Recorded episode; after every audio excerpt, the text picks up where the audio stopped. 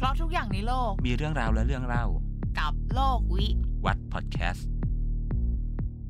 อันความกรุณาปราณี จะมีใครบังคับก็หาไม่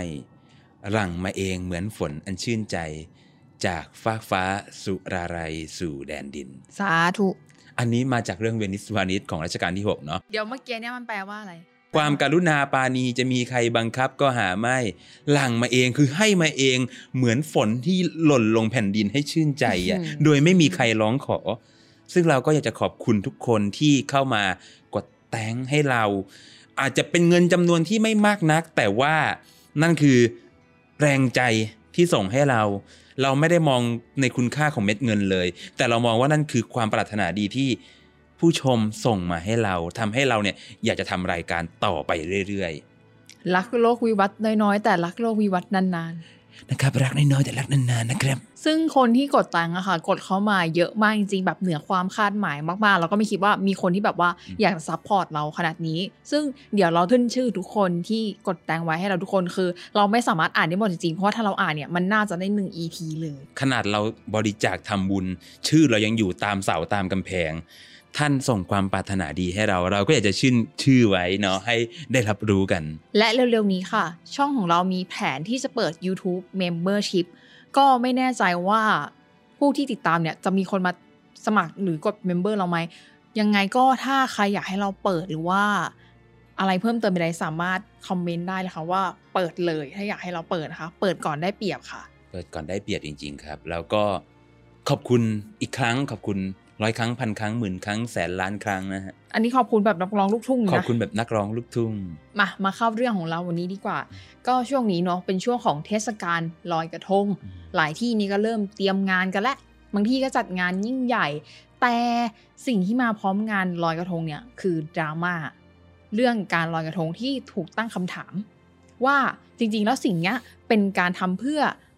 ลำลึกขอบคุณขอเข้ามาพระแม่คงคาหรือว่าเป็นการทำลายสิ่งแวดล้อมกันแน่ ก่อนจะไปพูดถึงประเด็นดราม่าทั้งหลาย ผมว่าเรามาทำความเข้าใจกับการลอยกระทงกันก่อนดีไหมดีว่าลอยกระทงเป็นยังไงทำไมต้องลอยกระทง ลอยเพื่ออะไร แล้วเราจะหาทางออกให้กับเรื่องนี้ได้ยังไง วันนี้เราจะย้อนกันไปถึงประวัติศาสตร์เลยปะไปถึงแน่นอนโลกวิวัฒน์ไม่เคยไม่ย้อนประวัติศาสตร์อ่าโอเค ทีเนี้ยเจ๊สงสัย ข้อเนี้ยข้อแรกเลยว่า มันมีตำนานว่าการลอยกระทงเนี่ย เป็นการทำเพื่อขอขมาขอบคุณพระแม่คงคา เรื่องเนี้ย มันมีที่มาที่ไปยังไงในทางประวัติศาสตร์ มันพูดได้ยากนะ เพราะว่าเอาจริง ๆ เนี่ยก่อนที่ประเทศไทยจะรู้จักการลอยกระทงเนี่ย ต้องเข้าใจว่าวัฒนธรรมของคนในดินแดนเอเชียตะวันออกเฉียงใต้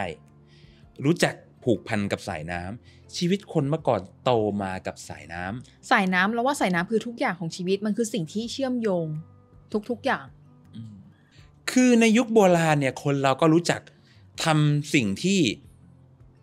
ใช้ลอยน้ำเพื่อบูชาอยู่แล้ว บูชาอะไรเออในหลวงรัชกาลที่สี่ท่านเป็นนักปราชญ์ท่านเคยมีพระบรมราชวินิจฉัยก็คือท่านวินิจฉัยนั่นแหละไว้ว่า น่าจะได้ต้นเขามาจากอินเดียโบราณ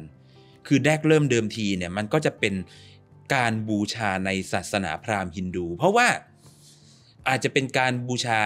เทพทั้งสามคือพระนารายณ์พระพรหมแล้วก็พระศิวะ หรือเป็นการลอยบาปในประเพณีโบราณ แต่ต่อมาเนี่ยก็มีพระพุทธศาสนาเข้ามา การบูชาในลักษณะการใช้เครื่องบูชารอยน้ำนี่ก็อาจจะเป็นการบูชาสิ่งอื่นเพิ่มเติม เช่น บูชาพระจุรามณี พระจุรามณีคือเส้นพระเกศาที่พระพุทธเจ้าทรงตัด ซึ่งอยู่ที่ เขาจุรามณีบนสวรรค์ชั้นดาวดึงส์หรือบางทีก็อาจจะเป็นการบูชารอยพระพุทธบาท บูชาพระอุปคุตก็ได้เหมือนกัน แล้วณตอนนั้นเขาใช้อะไรในการบูชาที่ไม่ใช่กระทงกระบะกะลาอะไรก็ได้ อาจจะมีกระทงที่ทำด้วยใบตองไหมก็อาจจะมีเหมือนกัน แต่อาจจะไม่ได้เป็นประเพณี ที่เราเห็นว่าคนทุกคนพร้อมใจกันตัดต้นกล้วย เอาไปทำกระทงลอยแบบนี้ แสดงว่าตามประวัติศาสตร์เนี่ย ต้นเขาของเรื่องนี้ก็ไม่ได้ชัดเจนแต่แรกเดิมทีแล้วว่าเป็นการทำเพื่อขอขมาพระแม่คงคาอาจจะไม่ชัดขนาดนั้นแต่เป็นไปได้ไหมก็เป็นไปได้ เพราะว่าคนผูกพันกับน้ำก็รู้จักการขอขมาแม่น้ำสายน้ำลำคลองมาตั้งแต่ยุคนั้นแล้ว ก็เป็นไปได้ไหมก็เป็นไปได้แต่ไม่ได้ชัดว่าแรกเริ่มเดิมทีทำเพื่อบูชาพระแม่คงคา คือคนโบราณเวลาจะบูชาอะไรเนี่ย น่าจะบูชาไปที่เทพเจ้า หรือองค์พระพุทธเจ้าเป็นหลัก อันนี้มันอาจจะเป็นลักษณะของสังคมศาสนาผีโบราณนึกภาพออกไหมที่รู้จักการเส้นสวงบูชาอยู่แล้ว พอได้รับวัฒนธรรมอินเดียที่มีทั้งศาสนาฮินดูแล้วก็ศาสนาพราหมณ์เนี่ยก็เริ่มประยุกต์เข้ากับศาสนาใหม่ได้ ก็คือผีพราหมณ์พุทธอยู่ด้วยกันนั่นแหละ เป็นแบบ mix mix ใช่จริงคือต่อให้ไม่ได้ชัดเจนว่าทำเพื่อขอขมาหรือบูชาพระแม่คงคาเนี่ย แต่เรื่องเนี้ยก็มีความเกี่ยวข้องกับสายน้ำถูกไหมทีเนี้ยอีกเรื่องหนึ่งที่เจ๊ จำครับคล้ายครับคราวว่าตอนเด็กเนี่ยกระทงเนี่ยถูกทำขึ้นโดยนางนพมาศไอเนี่ยจริงไหมเรื่องนี้เป็นเรื่องที่ฝังหัวในพวกเรามาเยอะเหลือเกิน แต่แม้กระทั่งทุกวันนี้กรมศิลปากรก็ออกมาแก้ข้อมูลแล้วเรียบร้อยเลยนะ คือเรื่องเป็นอย่างนี้เราโดนสอนกันมาว่า นางนพมาศพระสนมของพระดวงเจ้ากรุงสุโขทัย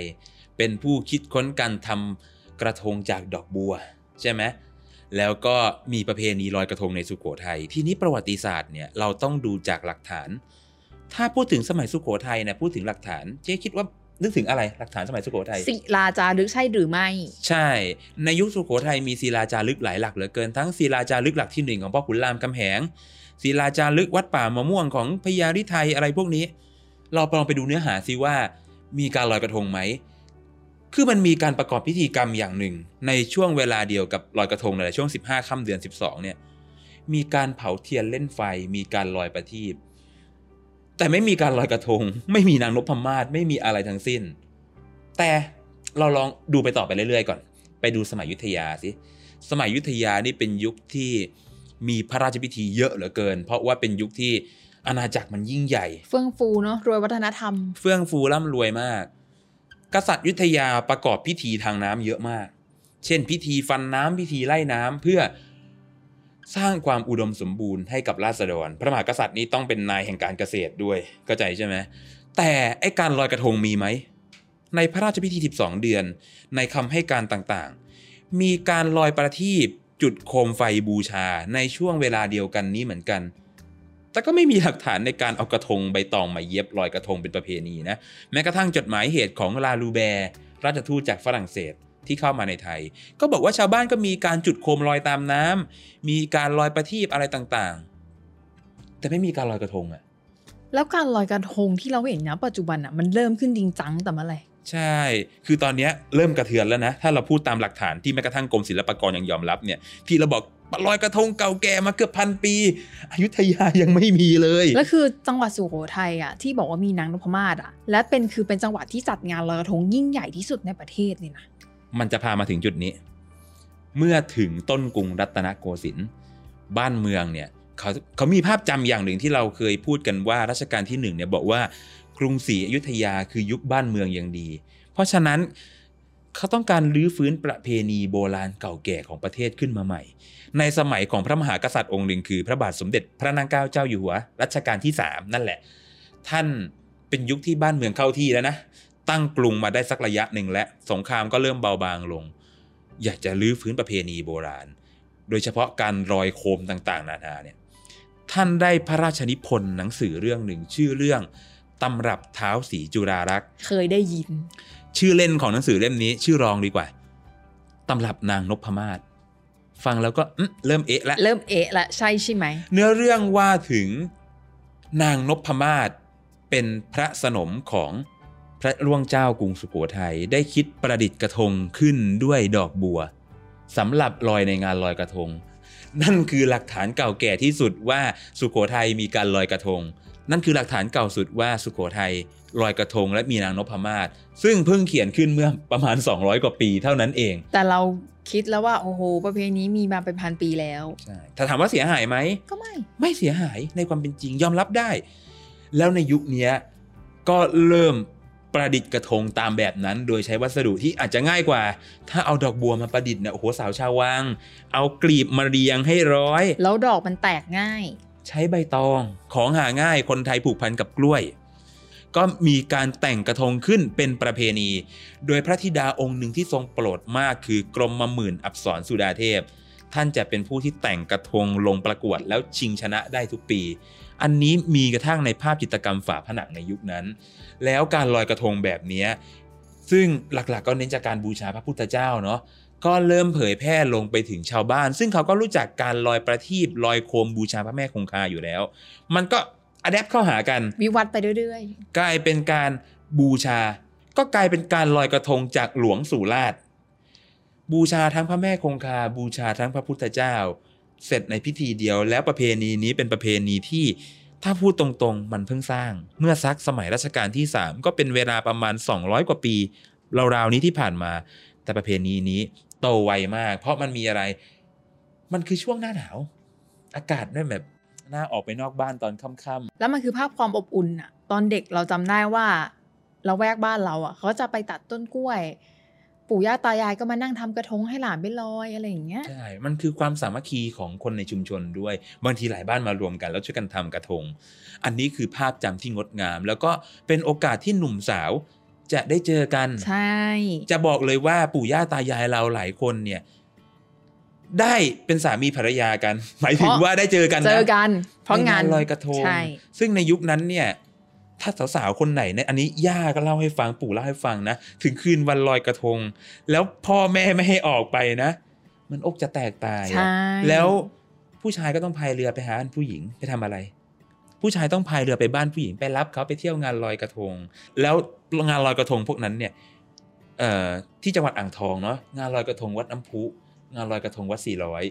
ยังจัดเป็นงานยิ่งใหญ่มาถึงทุกวันนี้ใช่ซึ่งหลายครั้งเราก็อยากจะกลับไปกลิ่นกลิ่นอายอดีตอะก็ก็ยังมีอยู่ ก็เธอไม่ค่อยกลับบ้านไงฉันกลับบ่อยไปบอกเธอก็จะขาไม่ได้รับโอกาสนี้หรอก แล้วเคยไปยัง ตอนเด็กเราเคยไปอืมแต่เดี๋ยวนี้เราก็ลอยที่ไหนกันนะท่าท่าน้ำที่วัดถ้าไปลอยอืมอะไรอย่างงี้ใช่ปะ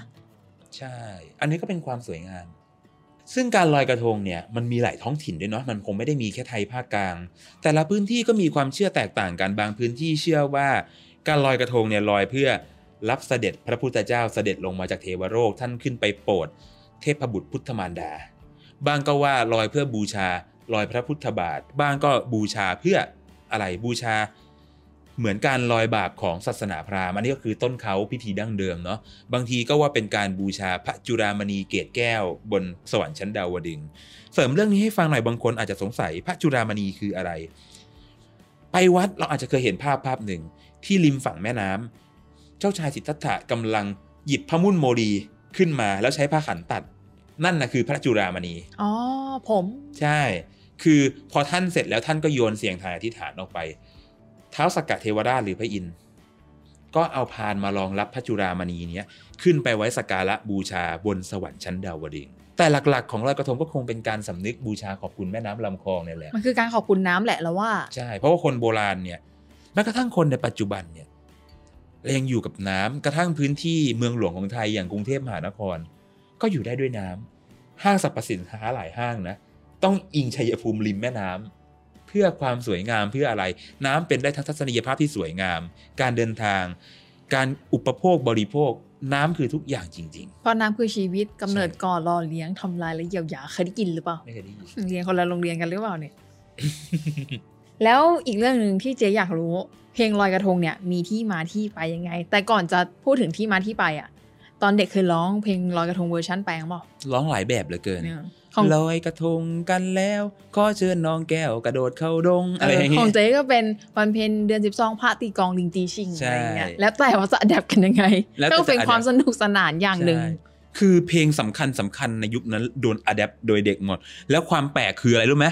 สมัยนั้นไม่มีไฮไฟไม่มีเฟซ อย่างมากก็ส่งบลูทูธกันนะแต่เด็กทุกโรงเรียนทั่วประเทศไทยอะร้องเพลงนี้ได้ได้เนื้อเดียวกัน เวอร์ชันแปลงก็มีเหมือนกันเวอร์ชันแปลงงเหงอนนมากรวมถึงการละเล่นอย่างอื่นในโรงเรียนด้วยเนาะใช่กลับมาที่เพลงลอยกระทง เพลงลอยกระทงเป็นเพลงสำคัญของแผ่นดินนะสำคัญของแผ่นดินเลยเหรอหมายถึงความสำคัญของเพลงเนี้ย เอาจริง ๆ ประเพณีไทยที่ใหญ่ที่สุดคืออะไร เราว่าเราไม่แน่ใจว่าระหว่างสงกรานต์กับลอยกระทงอันไหน สงกรานต์ใหญ่กว่า เป็นเทศกาลขึ้นปีใหม่ สงกรารมีเพลงไหมไม่ถ้าเป็นเพลงประจำมันไม่มี ใช่ มีแต่เพลงแบบวันซีซั่นนั้นเพลงอะไรฮิตก็ไปเปิดกัน หรือกระทั่งเพลงยุคสุนทราภรณ์นะวันนี้เป็นวันสงกรานต์แล้วเนี่ย มันก็ไม่ได้ติดหูขนาดนั้น ตัดมาที่ลอยกระทง เพลงลอยกระทงเนี่ยเป็นเพลงที่ต่างชาติจำประเทศไทยเลยนะ ถ้าได้ยินตือดีดีดีดีดีเอ้ยเนี่ยแหละของประเทศไทย เอางี้ดีกว่า คนทั่วโลกรู้จักเพลงนี้มากกว่าเพลงชาติไทยมคือถ้าเพลงนี้ขึ้นประเทศไทย ถึงขนาดที่ผมจำได้ตอนเด็กๆดู ตอนนั้นโอลิมปิกปี 2000 น่าจะประมาณ 2008-2009 ช่วงเนี้ยแหละ ปักกิ่งเกมส์ พอกองทัพนักกีฬาไทยเดินเข้าสนาม เพลงที่ใช้คือลอยกระทงเพลงชาติต้องมาแล้วปะวะลอยกระทงจริงเหรอใช่ลอยกระทง มันคือสัญลักษณ์ความเป็นไทยจริง ๆ มันเรียกว่าเป็นเพลงชาติเวอร์ชันสองอะเพลงเพลงนี้ถูกให้กำเนิดโดย วงดนตรีที่ดังที่สุดของประเทศไทย นั่นก็คือ สุนทราพรณ์คือครูเอื้อสุนทรสนานหัวหน้าวงเนี่ย กับครูแก้ว อัจฉริยกุลอะท่านทำงานด้วยกันเนาะท่านจะต้องไปเล่นงานลอยกระทงที่เคยโด่งดังมากที่สุดในอดีตที่หนึ่งคือ งานลอยกระทงมหาวิทยาลัยธรรมศาสตร์เพราะมหาวิทยาลัยธรรมศาสตร์ที่ท่าประจันอยู่ติดแม่น้ำเจ้าพระยา หนุ่มสาวเยอะมีงานลอยกระทง สมัยนั้นเนี่ยมหาวิทยาลัยต่างๆ เนี่ย ถ้าเป็นสมัยนี้อะมีงานมหาลัยคอนเสิร์ตวงไหนมาคอนเสิร์ตวงไหนมา ยุคนั้นคืองานมหาลัยสุนทราพรณ์มาจริงเหรอเปิดฟอรีราชใช่มันเป็นแต่ยุคนั้นแล้ว ถ้าเกิดจะคุยโม้กันเฮ้ยไปมอเราเปล่าวันนี้ทำไมสุนทราพรณ์มาเปิดฟอรีราชอืมเป็นมาตั้งแต่ยุคนั้นครูเอื้อจะไปเล่นวันลอยกระทงที่มหาวิทยาลัยธรรมศาสตร์ ภรรยาของครูเอื้อเป็นสิทธิ์เก่ามหาวิทยาลัยธรรมศาสตร์ มาบอกครูเอื้อว่าอยากได้เพลงเล่นคืนนี้ บอกวันนี้เอาวันนี้ ก็จะก็อีกไม่กี่ชั่วโมงก็จะขึ้นเล่นแล้ว แต่ทั้งครูเอื้อและครูแก้วคืออัจฉริยะของวงการดนตรีไทย ก็ไปนั่งกันริมแม่น้ำเจ้าพระยาครูเอื้อทำเพลงครูแก้วเขียนโน้ตใช้เวลาประมาณครึ่งชั่วโมง เป็นเพลงที่สั้นที่สุดที่สุนทราพรณ์มี เพลงเพลงนี้ก็ได้ซ้อมกันเย็นนั้น แล้วเล่นคืนนั้น แป๊บเดียว ดังไปทั่วประเทศ จากเพลงที่แบบว่าแต่งเล่นคืนนี้หน่อยนะ ที่มาแค่นี้ ต่อมาก็ถูกเอาไปประกอบภาพยนตร์ แล้วกลายเป็นเพลงประจำเทศกาลลอยกระทงเป็นในที่สุด สงกรานต์อาจจะมีหลายเพลง วันนี้เป็นวันสงกรารชัยโยชัยโยแล้วก็ตามเถอะ แต่ลอยกระทงไม่มีเพลงไหนอีกเลย ที่จะมาแข่งได้ลอยกระทง ชื่อดั้งเดิมจริงๆคือเพลงรำวงวันลอยกระทง แต่ตอนเด็กเจก็เรียกเพลงลำวงมันลอยกระทง ใช่นะทุกวันนี้มันก่อนเป็นลอยกระทงเนาะ แต่เมื่อก่อนคือลำวงวันลอยกระทง เพราะท่อนฮุกมันคือลำวงวันลอยกระทง ลำวงวันลอยกระทงเนี่ยแหละ อันนี้คือที่มาของเพลงลอยกระทง เรียกว่าเกิดมาจากความอัจฉริยะจริง ๆ ใช้เวลาครึ่งชั่วโมง แล้วอย่างเพลงกระทงหลงทางอะอย่างกระทงหลงทางของชยามิตรชัย อันนี้ก็จะนิยมเปิดกันเนาะในงานลอยกระทง แต่ด้วยความที่เป็นเพลงเน้นเนื้อหา เน้นดนตรีอาจจะไม่ติดหูเท่าแล้ว คงร้องให้สนุกยากเป็นเพลงเน้นอารมณ์มากกว่า น้ำตาสาดใจ น้ำตาสะใจกระทงหลงทาง คนมีคู่ลอยกระทงยังหลงทาง คนอ้างว้างคนหนึ่งจึงหลงเธออืมไม่ห้ามด้วย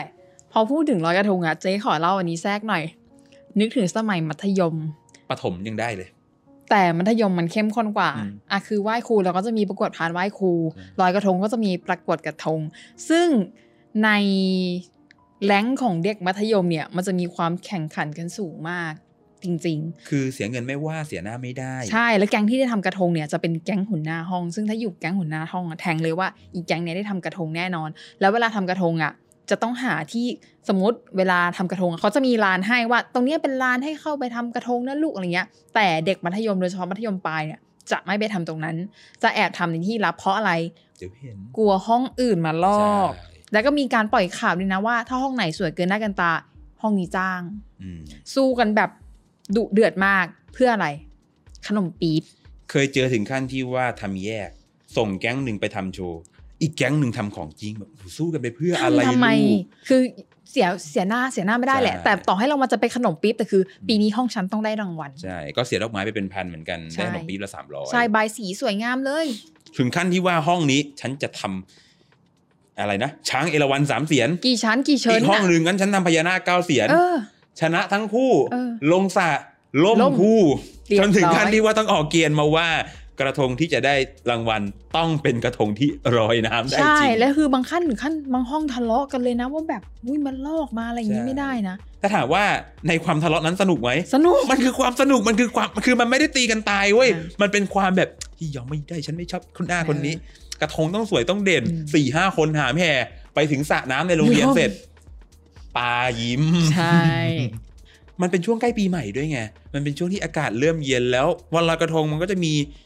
ที่เราไม่แข่งเท่าไหว้ครูเพราะไหว้ครูมันเป็นงานเรียบร้อยใช่แต่พอลอยกระทงเนี่ยทำกระทงเสร็จแล้วก็แห่มีกลองมีอะไร วันนั้นเนี่ยทั้งวงโยกับวงปีพาดเราจะผสมโรงกันใช่มีกลองยาวมีอะไรสนุก โรงเรียนก็ไม่มีเรียนหรอกอืมแต่งตัวไปประชันกัน แล้วก็แข่งกระทงกันนั่นแหละก็ใช่สนุกเนี่ยแค่เรามาเล่ากันอืมย้อนความหลังเราเนี่ยยังรู้สึกสนุกถึงเลยความสุขความสนุกของมันเลยอะใช่ มีอยู่ปีหนึ่งมั้งที่โรงเรียนจัดธีมจอมพลปพิบูลสงคราม แล้วไม่มีเลฟอืมโอ้โห เป็นอะไรกันมามั่งก็ไม่รู้ ใช่ นั่นแหละ สนุกจริงเออ แต่ว่าปัจจุบันเนี้ย การลอยกระทงมันถูกตั้งคำถามเนาะถึงอืมความสมเหตุสมผล เรื่องของการทำลายสิ่งแวดล้อมอะอย่างปัญหาที่เกิดขึ้นเนี่ย กระทงอะมันทำให้อะไรเกิดผลเสียอะไรบ้าง น้ำเสียๆคือถ้าเรานึกภาพลอยกระทงดั้งเดิม หรือการลอยกระทงใน เขตที่ไม่ใช่พื้นที่เมืองเนี่ยมันไม่คงไม่ค่อยมีปัญหาหรอกชาวบ้านเขาก็เอาใบตองใช้ไม้กัดเสียบก้านกล้วยนี่ลอยแม่น้ำเจ้าพระยาลอยแม่น้ำน้อย อย่างแถวบ้านเราอะแม่น้ำหูน้ำไหลแรงมาก คือ ไม่ต้องเอามือกวักน้ำนะปล่อยไปอะคือกระทงแทบจะไปตั้งแต่ยังไม่ออกจากมือเราอะน้ำฟิวเพราะว่าน้ำแรงเกินน้ำแรงจริง ๆ แล้วช่วงนั้น เออเดือนสิบเอ็ดน้ำนองเดือนสิบสองน้ำทรงน้ำยังแรงอยู่มาก ใช่ แล้วก็ถามว่า มันสร้างมลพิษไหม มันคงไม่กี่ใบมันคงไม่มีอะไรขึ้นมาหรอกแต่ งานลอยกระทงสะพานพระรามแปดงานลอยกระทงภูเขาทองลอยกระทงต่างๆ เนี่ย คนเป็นแสนกระทงจำนวนมาก มันเริ่มสร้างขยะมันก็มีคนหัวคิดดี งั้นเราทำกระทงขนมปังกันเถอะ ก็กระทงขนมปัง เรียบร้อย แทนที่จะสร้างปลาช่วยกันกินปลาท้องแตกไปแล้ว ใช่ ปลาไม่กิน นั่นคือขยะชั้นดีเลย ใช่ทำให้การลอยกระทงในเอาหลักๆเลยจริง ๆ มันคือในกรุงเทพ ที่มันจะชัดสุดก็คือ คนจำนวนมากไปกระทงไปลอยกระทงกัน บ้านหนึ่งแปดคนจัดไปเลยแปดใบแล้วไหนอันเล็กๆถือแล้วแบบ ไม่ไม่เท่ไม่สวยต้อแต่งงอันตัวใหญ่มัหน่อยต้องอันใหญ่เบิ่มมันสร้างขยะขนาดไหนผมก็ลองไปเปิดสถิติดูสิโอ้ ปีหนึ่งมันหลายตันเหลือเกินนะใช่แล้วลงไปกองในน้ำแล้วเหมือนว่ากรุงเทพมหานครเราไอ้ระบบการระบายน้ำมันก็ไม่ได้ดีอะอืมท่อตันคลองตันนู่นนี่เรียบร้อย แล้วจากงานที่คิดจะขอเข้ามาแม่น้ำกลายเป็นยังไงทำลายทำลายแม่น้ำทำลายจริง ๆ คราวนี้มันกลายเป็นสองจุดสุดโต่งอะ อีกกลุ่มหนึ่งก็จะบอกว่า ยกเลิกไปเลย ยกเลิกไปเลย ไม่เห็นประโยชน์อะไรเลย ใช่ลอยทำไม นอกจากน้ำจะเสียแล้วยังต้องไปตัดต้นไม้มาทำอีกใช่ อีกกลุ่มหนึ่งอะประเพณีดีงามอืมยกเลิกไม่ได้ ซึ่งอันเนี้ยมันหาตรงกลางได้นะเราว่ามันหาตรงกลางได้อะถ้าคิดแบบเร็วๆ ก็มีหลายคนที่เขาทำเป็นเหมือนแบบว่า ให้ลอยกระทงออนไลน์ขึ้นมา แต่ถ้าบางคนรู้สึกว่าเฮ้ยลอยกระทงมันต้องคือการไปลอยคือการยกขึ้นมาจบอะไรเงี้ย เราว่ามันลดปัญหาด้วยกันหนึ่งครอบครัวสักหนึ่งใบไหมล่ะสมมติอะ ครอบครัวหนึ่งมีแปดคนจากแปดใบเป็นใบเดียวอะหรือไปกับแฟนลดไปเยอะเลยอะหรือไปกับแฟนก็ลอยด้วยกันไปสี่กระทงใช่จะได้ไม่ต้องหลงทางด้วยใช่คราวนี้ไปทางถ้ามันหลงทางแสดงว่ามันขาดกลางแล้วนะอันเนี่ยใช่อีกอย่างประหยัดตังค์ด้วย เพราะว่าเดี๋ยวนี้คงไม่ค่อยมีใครไปตัดต้นกล้วยมาทำแล้วอะแล้วใบหนึ่งไม่ใช่ถูกๆนะ ใช่ใช่ไหมกระทงแล้วครอบครัว อะอาจจะใช้วิธีไหนอีกกระทงขนมปังใช้ได้ไหมได้ แต่ดูแหล่งน้ำก่อนใช่ถ้าคุณไปลอยสะพานพระรามแปดคงไม่มีปลาลมณ์ดีที่คอยมาคอยกินเนี่ย ถ้าเกิดเราไปลอยในสระที่เป็นบ่อเลี้ยงปลาหรือพื้นที่ที่เขาเลี้ยงปลาอะดีเลยปล่อยกระทงขนมปังลงไปอืมแต่ถ้าเกิดไปแบบว่าเป็นพันคนก็ไม่ไหวนะ ก็ไม่ไหวใช่ ดูตามความเหมาะสม มีอะไรอีกอะเออกระทงไอ้นี่ น้ำแข็ง กระทงน้ำแข็งอันนี้พีคจริง ใช้ขันขันใบหนึ่งห้องฟิต พูดถึงขันหนึ่งนะจำได้ว่าตอนเด็กอะเรากินน้ำจากขันแบบนั้นกันใช่ ก็ใช้แบบนั้นเลย ใส่ขันเสร็จ ใส่ดอกไม้ลงไปด้วย ใส่ดอกไม้โรยลงไปด้วยคล้ายๆวุ้นอะคล้ายๆวุ้นใช่ไหมไปลอยมลภาวะไหมไม่หรอกไปได้สักประมาณครึ่งชั่วโมงอะจอมจอมไปแล้ว หรือถึงที่สุดจริงๆเนี่ยผมรู้สึกว่าถ้าเราอยากจะเลี่ยงจริง ๆ เนี่ยนึกถึงตอนเด็กๆ ตอนเราอยู่โรงเรียนนะลอยกระทงเราลอยที่ไหน ในพื้นที่จำกัดสร้างเป็นสระขึ้นมาใช่ขนาดใหญ่ประมาณนึง แล้วก็ลอยกระทงกัน บางคนบอกจะไปถึงพระพุทธบาทไหมเราจะถึงพระแม่คงคาไหม อยู่ที่ใจมันอยู่จิตใจ อยู่ที่จิตใจถึงขั้นที่ว่าลอยออนไลน์ที่เตียงนอนที่โต๊ะทำงานก็ยังได้เลยอยู่ที่จิตใจ คือต่อให้คุณอะออกไปลอยอะแต่จิตใจคุณไม่ได้นึกถึงสิ่งนั้นอะมันก็ไม่ถึงหรอกอืมก็คือนั่นแหละ เราคิดว่าอันนี้คือประเพณีที่งดงาม ที่เราคนละครึ่งกันไหมหาทางออก รักประเพณีแล้วก็รักธรรมชาติให้ได้ด้วยพร้อม ๆ กัน เราว่ามันคือการอยู่ร่วมกันของความเห็นต่าง ระหว่างประเพณีที่มีมานานกับวันที่โลกมันวิวัฒน์อะคนก็สนใจเรื่องสิ่งแวดล้อมมากขึ้น แต่ว่าเราว่าเราสามารถอยู่ร่วมกันได้ โดยที่ไม่ต้องไปตัดสินว่าอันนี้ยกเลิกไป อันนี้สุดโต่งไป ถึงสุดท้ายจริง ๆ เนี่ย เรามองไปถึงประวัติศาสตร์นะ คนโบราณเขาอยู่กับน้ำได้ เขาลอยกระทงได้ เขาไม่มีปัญหา ทุกวันนี้เรายังอยู่กับน้ำเรายังอยู่กับเทคโนโลยีที่มันทันสมัยขึ้น เราน่าจะหาทางจัดการกับปัญหาที่เกิดขึ้นพวกนี้ได้ดีกว่าคนยุคนั้นด้วยซ้ำเรียนรู้จากอดีต นั่นคืออนาคตอันเก่าแก่ของเรา แล้วก็หาทางออก ให้ไม่ใช่เฉพาะการลอยกระทงด้วย แต่ทุกๆ ปัญหาเรื่องทรัพยากรธรรมชาติ และเลยทุกๆประเพณีความเชื่อ ใช่ เพราะว่าถ้าเกิดมีปัญหาอันหนึ่งเราตัดออกอะอันนี้มีปัญหาลอยกระทงตัดออก สักวันหนึ่งข้างหน้าเฮ้ยลอยโคมเฮ้ยตัดออก สงกรารตัดออกก็จะไม่เหลืออะไรไว้บอก คนอื่นเลยว่า นี่คือความเป็นตัวเรานะ ฝากกดไลค์ กดแชร์ กด Subscribe ช่อง Peep Dog และรายการโลกวิวัฒน์ด้วยนะครับ ขอขอบคุณนะครับสำหรับทุกคนเลยที่เข้ามากดแตงให้เรานะครับ เป็นกำลังใจให้เราอยากทำคอนเทนต์ดีๆ ต่อไปเรื่อยๆ ใครอยากให้เราทำเนื้อหาอะไรหรือมีความคิดเห็นอะไรก็เข้ามาคอมเมนต์กันไว้ได้นะครับ และนี่ก็คือโลกวิวัดพอดแคสต์